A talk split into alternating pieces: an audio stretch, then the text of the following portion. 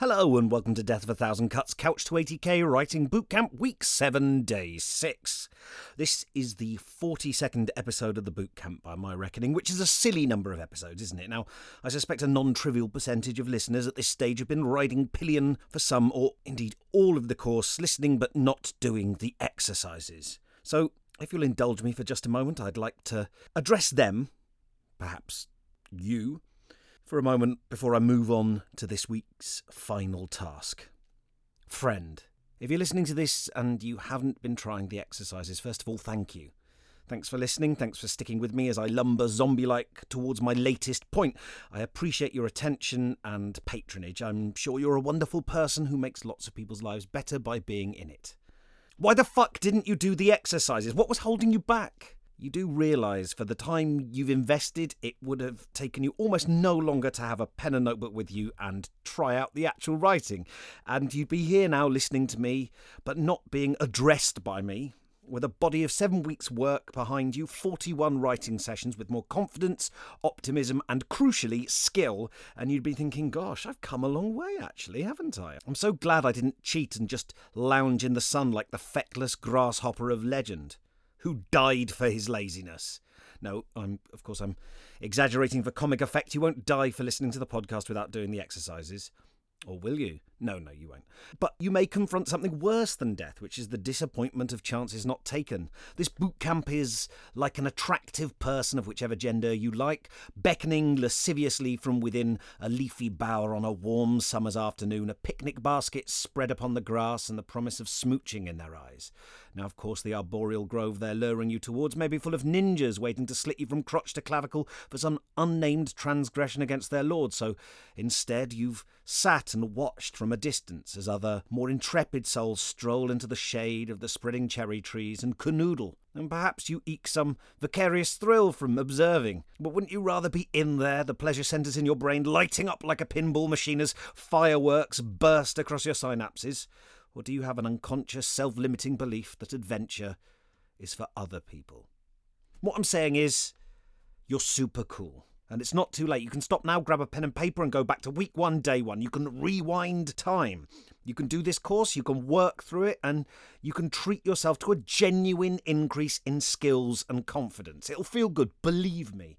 Doesn't matter that you know what's coming. In fact, it may even be an advantage that you have a sense of the shape of the entire course before you begin. But, and I say this with all the love my shriveled heart can muster, there's nothing left for you I'll be reducing my customary blather to mere bookends. Uh, next week is all about writing time and starting work on the novel, and so as to leave the maximum possible time for getting words on the page, I'm going to try and keep my introductions and outros short and sweet. And if you haven't done the exercises, you can't come with us for that. I'm not banning you from listening, it's just listening won't give you anything. Really, really, this time won't give you anything because, as I said at the beginning, this is all about participation. Writing is something you only learn by doing. That's why excessive self criticism is so paralyzing because it stops you from doing the very thing, the only thing that will get you out of the rut and make you stronger. Now, you can get coaching on your technique. Sure, that's what I'm doing now, right? You can read stories and be inspired and absorb tricks and style. But the thing that's going to make you better and surer, and yes, I think happier, is writing. Not because it makes you authentic, not because writers write, just because that's how the human brain works. You want to make new connections, new neural pathways, you've got to do an activity that builds and reinforces them. And that activity is regular creative writing. Going through the effort of imagining things that don't exist and then translating those sensory or emotional impressions into words. That's what you have to do. It's it's like you can't improve your cardiovascular health by watching videos of running. So go, friend, re listen to that first episode with a new wisdom, and look, humour, humour me. You know, I've put a lot of effort and love into making this course, and I would consider it a personal kindness if you at least went back and invested 10 minutes of your life trying the first exercise. If your flesh bursts into flame with pure resentment upon completion, then consider your obligation to me disposed in full. But at least you tried, and I will think hugely well of you for that. Right, digression over. Uh, thank you, everyone else, for your patience. Next week is going to be a little different. Next week, I'm going to ask you to write just a pinch more than your customary 10 minutes in each session, just a pinch, But to honour your time, I'm going to be saying slightly less each episode, so your total time investment will be around the same. The, the, the less the episode will run to a, approximately the same amount of time. I hope that's okay.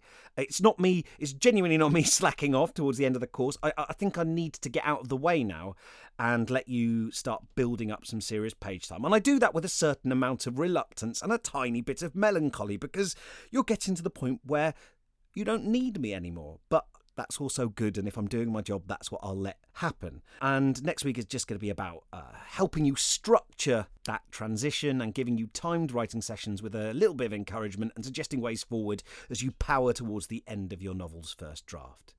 So, today I want you to sketch out around five potential scenes or moments from the putative novel you've been pissing about with this week. Five key bits from anywhere in the book where something happens, where the plot is advanced, where there's conflict, where a character has to make a decision, or or, or, you know, one of them might just be a very stunning, vivid set piece. I know that sounds like the antithesis of everything I've said so far, but sometimes you do just have a moment that's like this incredible, sublime pan across an amazing detailed landscape. There's room for those, a few of those, in your book. That's totally fine.